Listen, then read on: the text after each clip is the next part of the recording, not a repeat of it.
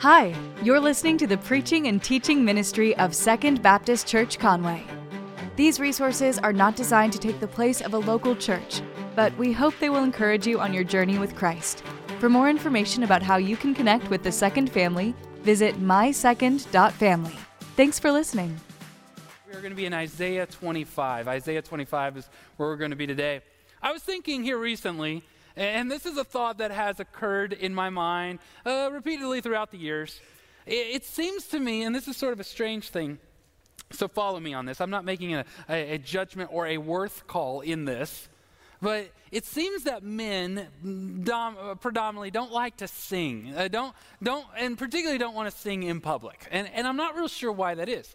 I'm one of the guys that will sing all the time. Anyway, you can ask the staff. I walk through the hallway singing. I, I sing all the time, everywhere. Um, but generally speaking, uh, men don't like to sing in public, which is kind of kind of different because if you think about it, usually in churches, uh, the worship minister is a guy. It doesn't have to be, um, but, but typically it is. And so there's that kind of precedent. And then, of course, the king of country music.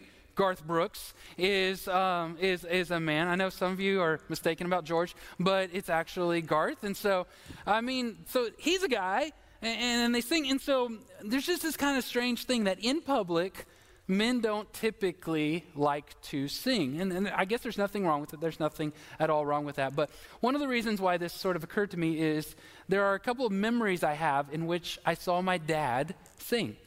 And it just, it stands out in my mind. And, and it was just kind of different. He didn't sing a whole lot, and, and I would stand by him in church. His mouth was moving, but there wasn't any sound coming out of that, and I, I could tell that, and that was okay. But then there were these times where I can remember driving around in this truck, He's in the driver's seat. I'm in the passenger seat, and I kind of look over at him, and he's singing. He's singing along, and I can hear it, you know. And he always he always had a mustache, and so there's just something about my dad singing these songs that kind of stood out to me. And I wondered, even then, I wondered, and I guess I still kind of do, what was it about that song or that moment? Uh, I mean, was it just he was having a great day? Was it something about the lyrics? Was it something about um, just in that moment, or, or maybe the artist that sings that song? What was it about that song that made my dad sing? What was the, what was the, uh, the meaning, the underlying thoughts and expressions and emotions that went into my dad? Who's generally, like I said, a happy, uh, a guy, a, a, um, a just a, kind of um, joyful person, but not terribly expressive, to express emotion through singing. In Isaiah 25, we are looking at um, a, a text that is a song. Isaiah is that typical prophet. We said this a, a, couple of weeks ago, back when we started this series. Isaiah is one of those typical prophets who, I mean, he's got the beard, he's got the, the rough clothes, he marches into the king's palace and says, Thus saith the Lord. He is definitely not the kind of guy that you think at any moment now, he's going to start singing. He's going to break out and do a jig. He's going to sing. It's just not the way that we, uh, you know, picture Isaiah. And so, for that fact alone, for that fact alone, I wonder what was it? Or I know what it was because he's saying it, but, but what good would it do us, maybe, to see, to feel, to know what Isaiah felt, saw, and know? That's what we're going to be looking at today. We're going to look at this song that Isaiah sang, and we are going to kind of explore some of the themes that he explored there. Before I break that apart, um, I would, I would regret not saying welcome to those of you who are watching online. I was, I was taking a look at that uh, on our Facebook a minute ago. I noticed the Smiths there on there, uh, Rolly's on there. I saw even Miss Janet is on there, and we have somebody from Nebraska uh, tuning in to our worship service this morning. And so, absolutely glad to have some Cornhuskers in the in the audience today. And so, we're excited that everybody is joining in online and here in the room. But if you would, please, before we look at the text, let's pray together, and then we'll kind of explore that theme of Isaiah's song. God, thank you. Thank you for what you are doing in and through this church. God, be with my mind and my mouth as I communicate what it is that you have laid on my heart today. And God, may we leave here today confronted by the greatness of who you are. May we sing songs. May we not just sing, but may we act in a way that praises you, exalts you, lifts you up, because we are so impressed. We are so amazed by your wonders and your plans from a long time ago. It's in Jesus' name we pray together. Amen. Contextually, what's going on here is Isaiah, over the last few chapters, has outlined uh, a future kingdom. Isaiah has seen into the future, and he has seen God's kingdom fully established here on the earth, uh, reigning justice is supreme and grace and mercy reign. And he sees that he's confronted by that. And because of that, and because of some of the themes that happen in that future kingdom, he is uh, moved to sing. And uh, we typically talk about Isaiah, or over this last series, we've been sure to point out the reality that prophets did tell the future, foretelling, but they also told the present, forthtelling. They told the truth in the current setting. And a lot of what Isaiah says is that current truth applied. This, though, is some future truth um, illustrated or praises that come from that future truth. What he does is a song, and I noticed five reasons, five reasons for his song, and that's what I want to get to. In verse 1, 25, verse 1, it says, Lord, you are my God. I will exalt you. I will praise your name, for you have accomplished wonders, plans formed long ago with perfect faithfulness. Before we look at the five reasons, let's just stop for just a second and think about the idea of praise or the idea of worship. We've probably said that word a couple of times already this morning. Um, one of those words or some sort of synonym that goes with the word. We've talked about praise and worship and these sort of things. A lot of us would even describe the first portion of a worship service as the praise and worship portion of that. But what do we mean when we talk about praise? What do, what do we mean when we say worship? Well, the definition or the etymology of the word worship means to worthship. Worthship. To ascribe worth. To recognize worth. Humans are created by God to give worship. It is something that we do. We can recognize cognitively this object reality that there is things out there that have value they have worth, and we will leverage our lives and our talents and our gifts and even our words and our songs and our art and our poetry to give worth to something else. And it's, and it's an, a non tangible exchange, but we are giving worth to something else, and we do it all the time.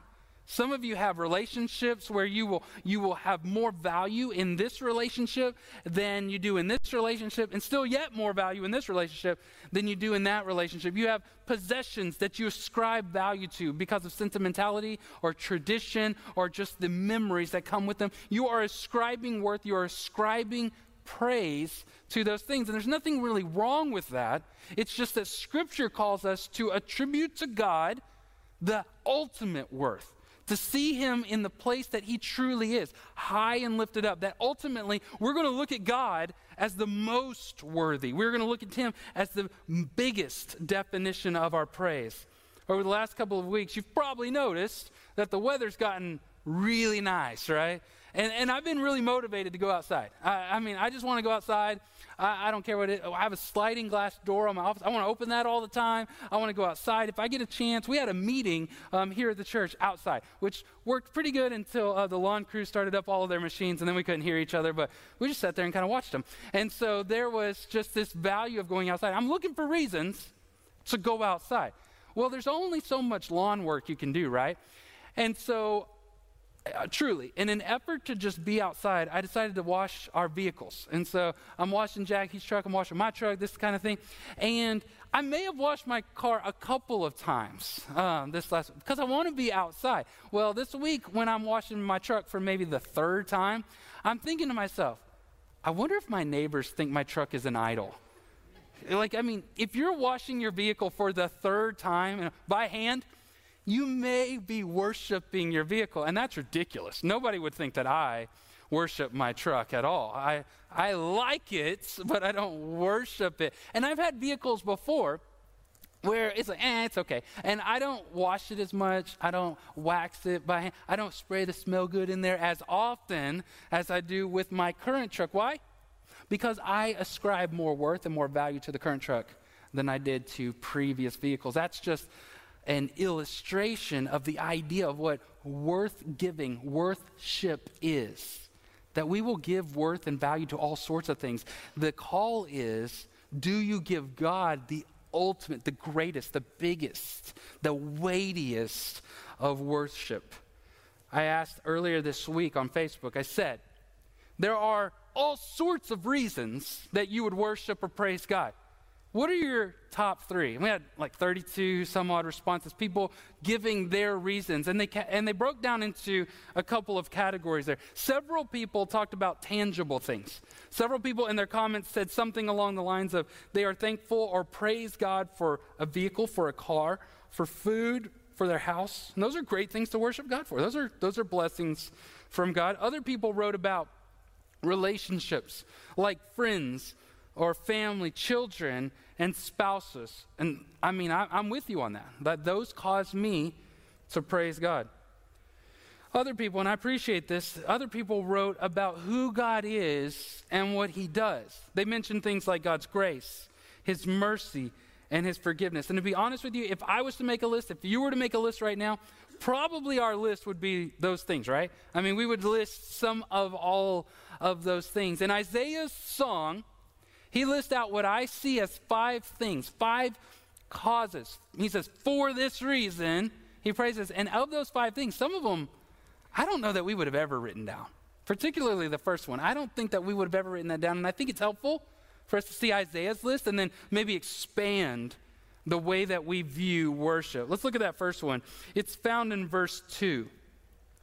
For so listen, I will exalt you, I will praise you for, this is the reasoning, for you have turned the city into a pile of rocks, a fortified city into ruins.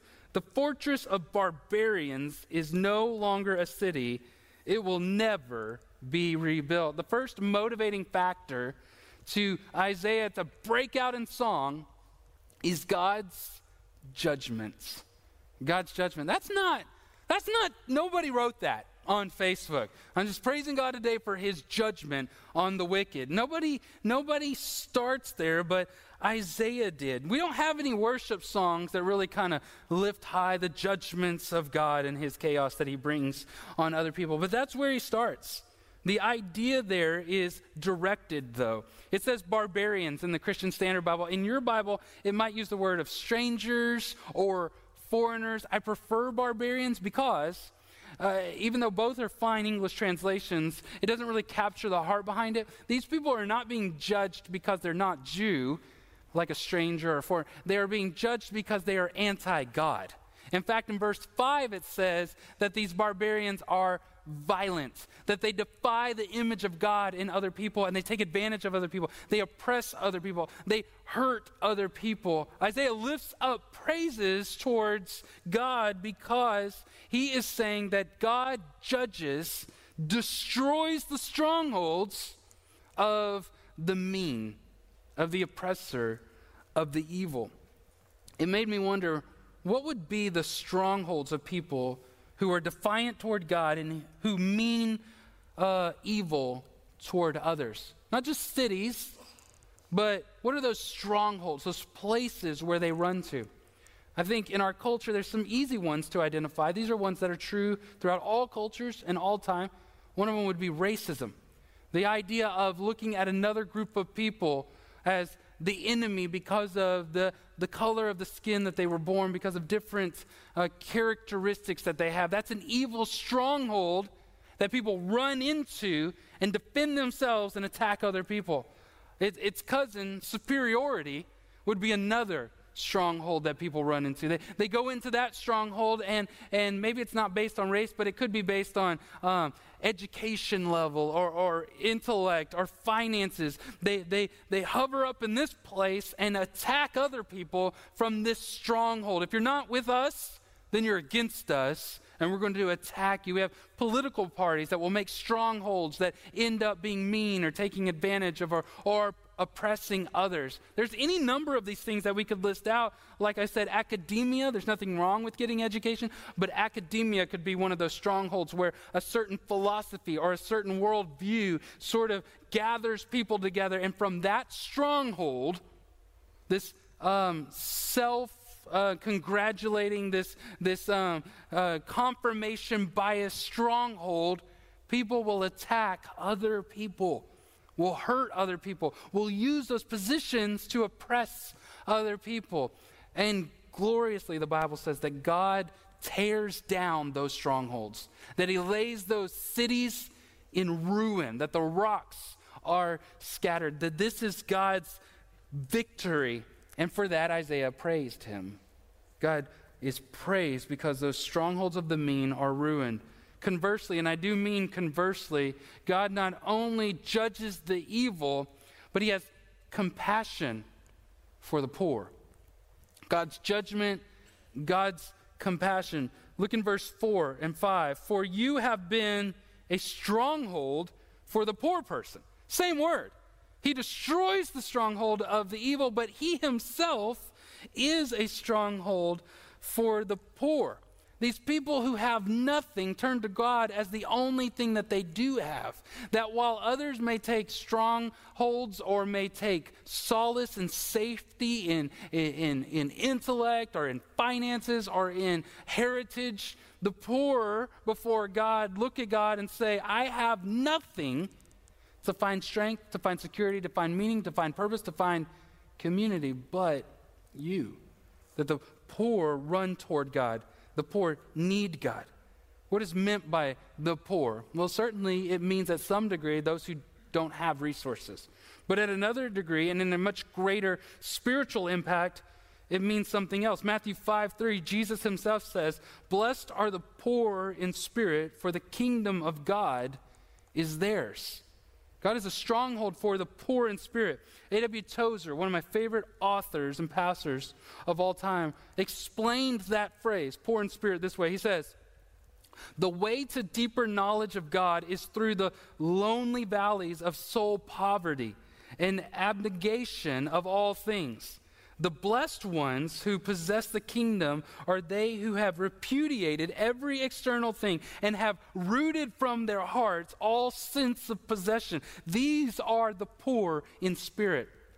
There are people who look toward God and say, I bring nothing to the table. There's nothing in my heart. There's nothing in my mind. There's nothing in my wallet, nothing in my uh, storage units. There's nothing in my home or my garage that brings any sort of real safety or security. I only look to God for these things. That's the poor in spirit are theirs is the kingdom of God. And so Isaiah praises him for that. Praise God because he judges the wicked. Praise God because he is safety for the insecure. He has protection for the poor. In verse 6, we see another one. In verse 6, we see a slightly different. He says, On this mountain, the Lord of armies will prepare for all the peoples a feast of choice meat, a feast with aged wine, prime cuts of choice meat, fine vintage wine. God not only judges the wicked, he protects the poor, but he also provides. One of the reasons that Isaiah is worshiping God is because of his provision. This is a future sort of declaration. He's looking into the future at a day in which a fine feast is laid out for the people of God. And even though it's a future thing, it's not inconsistent with who God always has been and always will be. You know, the Bible starts with this picture of God taking Adam and Eve, man and woman, husband and wife, and placing them in the garden. And one of the things God says to them is, You may eat of any of these trees except for that one.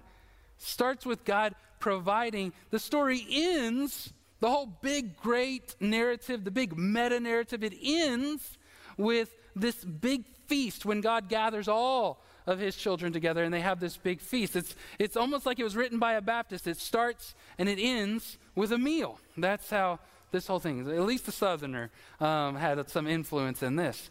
God starts and ends with this provision. And here in Isaiah, Isaiah is worshiping God because he provides.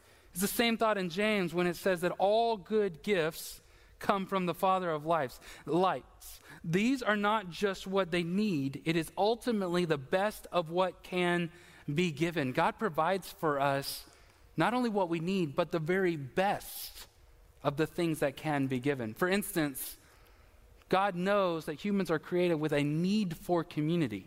It is not good that people should be alone. They need community. And so God provided for us a church, a place to go to for security, a place to go to for acceptance, a place to go to for encouragement, a place to go to for accountability and uh, helping you be right wised and pushed on the right direction. We need that, and God provided that in a community. God knows that we're going to need some help figuring this out, that sometimes things happen that are far beyond our understanding or our, our intellect. And so God provides what he calls the comforter, the paraclete, the one who walks alongside, the, the guide in the Holy Spirit. God has provided for us, even though we are so often unthankful for this or we forget to be grateful for this. God has provided for us the Bible, that he wrote his word through various ways and in various means throughout all of history. He wrote it and he gave it to us, not just audibly so we would have to remember it, but, but written down and, and, and, sealed down as a standard, as a value that we could hold it, that we could read it, that we could run to it, that we could know it, that we could give it in all of its entirety, that we could give it to other people.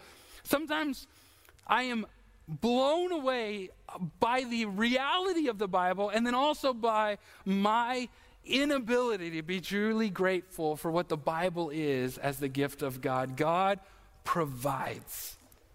Here recently, a friend of mine gifted us a steak. A steak. Have you ever been given a steak? Think about it. This, this could change the way that we give gifts. I mean, who wants diamonds if you can get a steak? And so a friend of mine, he gave us a steak, and it was a good steak too.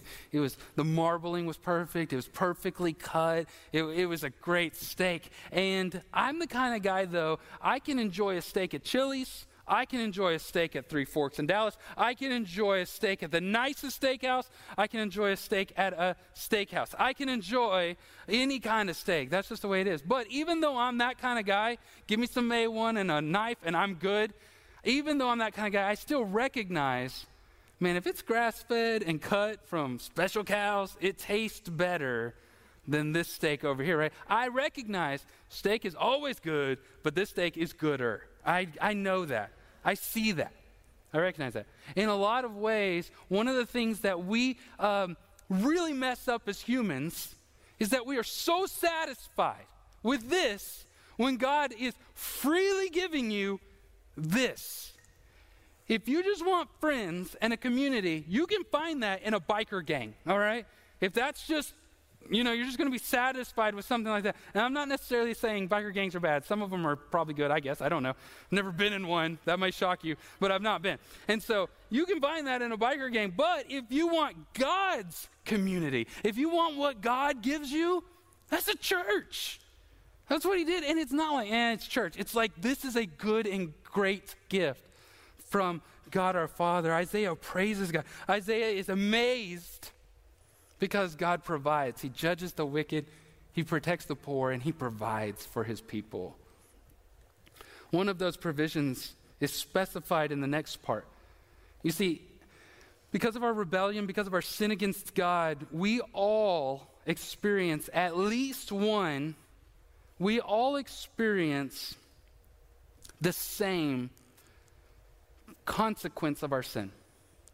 We all have, if you've lived any amount of time, who hasn't felt the sting of separation? Who hasn't grieved the loss of somebody that they love? That's somebody that you cared for, that's somebody that you have fond memories with, somebody that you hold precious or you were to hold precious if it's something in the idea of a miscarriage, or somebody that you um, held precious in the idea of a grandmother or a spouse or a child. Feel that sting, that pain of death. It's a reality that all of us experience. From smaller, maybe the loss of a pet, to greater, the loss of a child.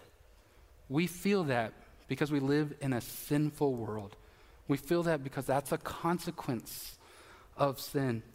With that in mind, that idea of death and separation, Isaiah pins the words. He sings the song on this mountain. He will swallow up the burial shroud, the shroud over all the peoples, the sheet covering all the nations, that God will kill death, that God will step into the gap called separation. That ultimately, one of the biggest reasons we praise God is because God kills death.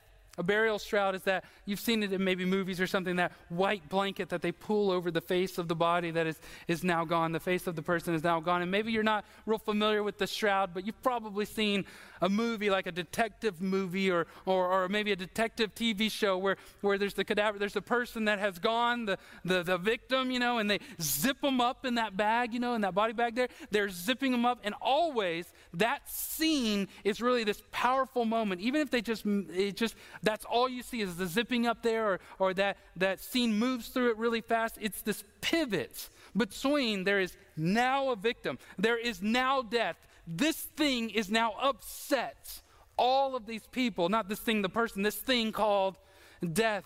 And it completely covers the body, it completely covers the body. And that Isaiah says these words in a poetic, in a beautiful way. God has swallowed up that which swallows up all of us.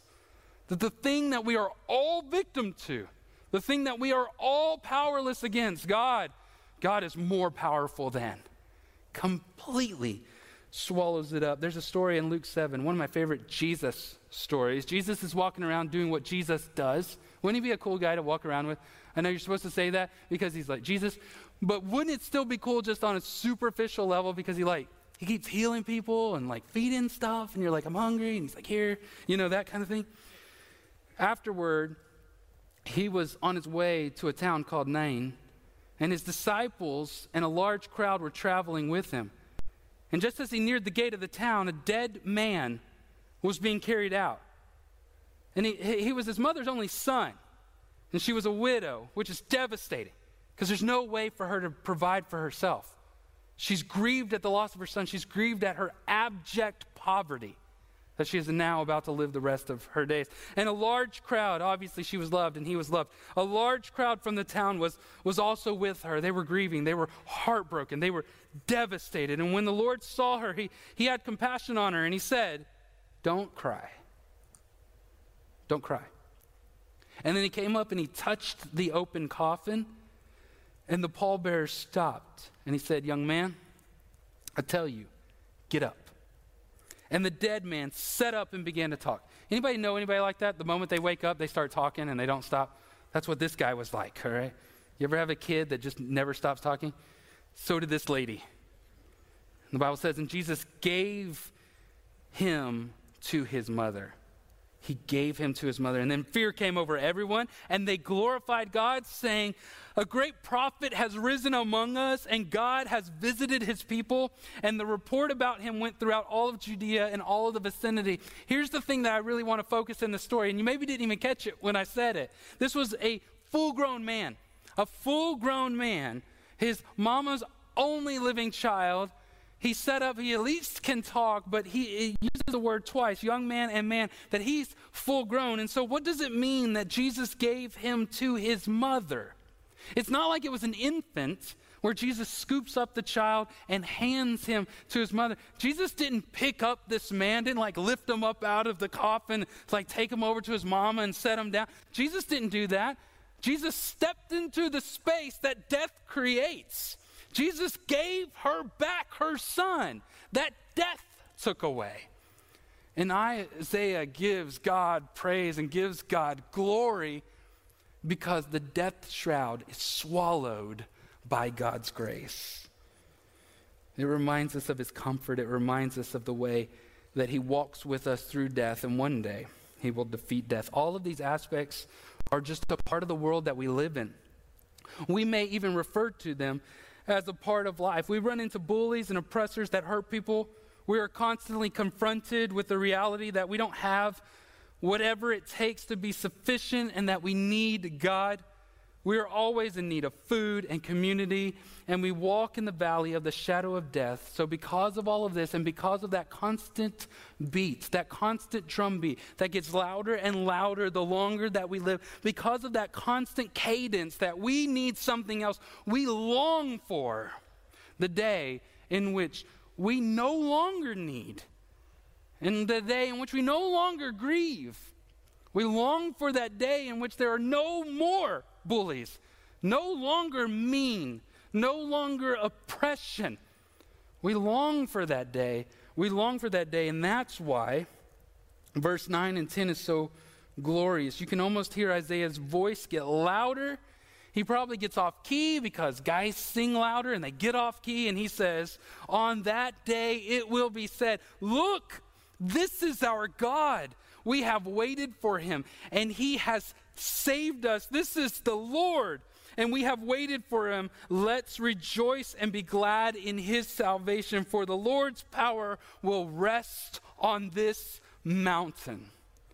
He looks forward to a day in which all of this is done away with. For those who put their faith and trust in Jesus, there's a day in which we no longer walk in the valley of the shadow of death, and we simply just live in the life we drink from the water that we will never thirst again. We eat of the bread of life. We walk in the way with the life, with the truth. That that salvation is found in God. And so this causes Isaiah to sing. It causes him to praise. God judges the wicked and he protects the poor. He provides for his people. He comforts those who are grieving, and he saves those who trust him. And so, for this reason, we live this life confidently waiting. We're waiting confidently and actively. Here's the deal we know fully that when we look around, the way it is is not the way it should be. There is a day when Jesus will sit on his throne on this earth and rule his people. And that day is coming, and we wait confidently for that, knowing that in some ways this world is our home and it will be recreated in God, but the way this world is, is not our home. And so I don't make decisions in fear because I know he is on his throne. I don't run around scared of what might get me or if my decisions or if I stand with Jesus, will others not like me? I don't care. Why? Because he sits on the mountain, and this is our God. You see, he says twice, and I love this. He says it twice. This is what we have waited for. This is what we have waited for. And he doesn't say this. This is what we have waited for. Justice is finally here. This is what we are waited for. We all have enough money. This is what we have waited for. We now have food. He says, This is what we have waited for. He is our salvation. That we wait for God, not in things, not in horses or chariots. We put our trust in God and we wait confidently, but we do not wait passively, we wait actively. One of the problems would be that we read this text and we think, oh, well, cool. Yeah, I agree. I like this. God is that way, so I will sing. But it's not just about singing praise, giving God worth. It's about everything we do our entire life. I do think that we should sing loudly, but I think more than that, we should live worthship. That's why our church on Saturday, our mission mobilizer, Ryan, who's just now taking a drink, and she probably hates that I'm pointing her out as she's taking a drink. She is leading an effort in which our church will all across the community gather food together um, for those who have it, those who don't have it, those who have a need. Why do we do that? Why does she lead that? Why are we supporting that? Why are we in many ways funding that? Do we do that because that's just what churches do? Do we do that because people are hungry? Yes, and yes. But we do that more so. Why? Because we worship a God who provides. It's really cool to give people food, but it is who we are to worship Him. And so we set cans out by the curb and let somebody pick them up, or we ourselves run our trucks around town picking up all of that food. Why? Because we are worshiping who God is. We wait confidently and actively. This last weekend, in an attempt to get out of the house, to do something, here in Conway, um, Fridays now the kids are home, which is awesome. We love that. And so they're home, and, and uh, you know, who needed that day off, anyways? And so we had to hang out with them. And so we went up to the Greenbrier. We made the trek up there, hanging out. And um, I'll tell you what I was doing. I was looking for a fire pit. I had driven by one day, and they had those big, like, like uh, circle sphere fire pits. Have y'all seen what I'm talking about? They're like they're welded in there. I thought there was one that was a globe, and so if you set a fire in there, you're going to get like um, like North America and stuff. Like that. it's not like I want to set the world on fire. I just thought that was cool. All right, so wanted to do that. We went to a place up there in Greenbrier called Arkansas Peddler. Arkansas Peddler, and um, they had some out there, but they only had like razorbacks, just razorbacks running around the fire, you know. Uh, just doesn't really fit my vibe, not really what I'm trying to decorate. And so um, I thought, I'll pass. So we go inside. We start looking around at this stuff, and there's, there's a bunch of stuff in there, old stuff, like my boys say, stuff that was made in the 90s. And so um, they're pretty impressed by that. They're like, oh my gosh, who used to do this? And I said, I used to do that, you know? And so it was neat. There's kind of neat stuff there. Haddon at one point looks over at Leland and goes, This is called antiquing. We are antiquing. He said it like he was French, and like, you know, this culture. This is what we're doing. It's the culture of folks. One of the things that um, was really interesting were pennies. Pennies. These are interesting to me. Don't make fun of me. They're interesting to me. And I bought these three pennies up there. When I was a kid, my dad, that one that doesn't really sing a whole lot, he and I uh, did we did penny collecting a little bit. Not like super we weren't that nerdy, but we would, you know, we would occasionally you know, like dump out all these pennies and flip them over. We were looking for things. If a penny has a certain date on it, it has a certain value to it. And there are little symbols, differences. The back may be different, it may be made of a different material. Underneath the date, there's a code. And so if it says a D underneath the date, then it was minted in, do y'all know? Denver. It was minted in Denver. If it says an S, it was minted in San Francisco.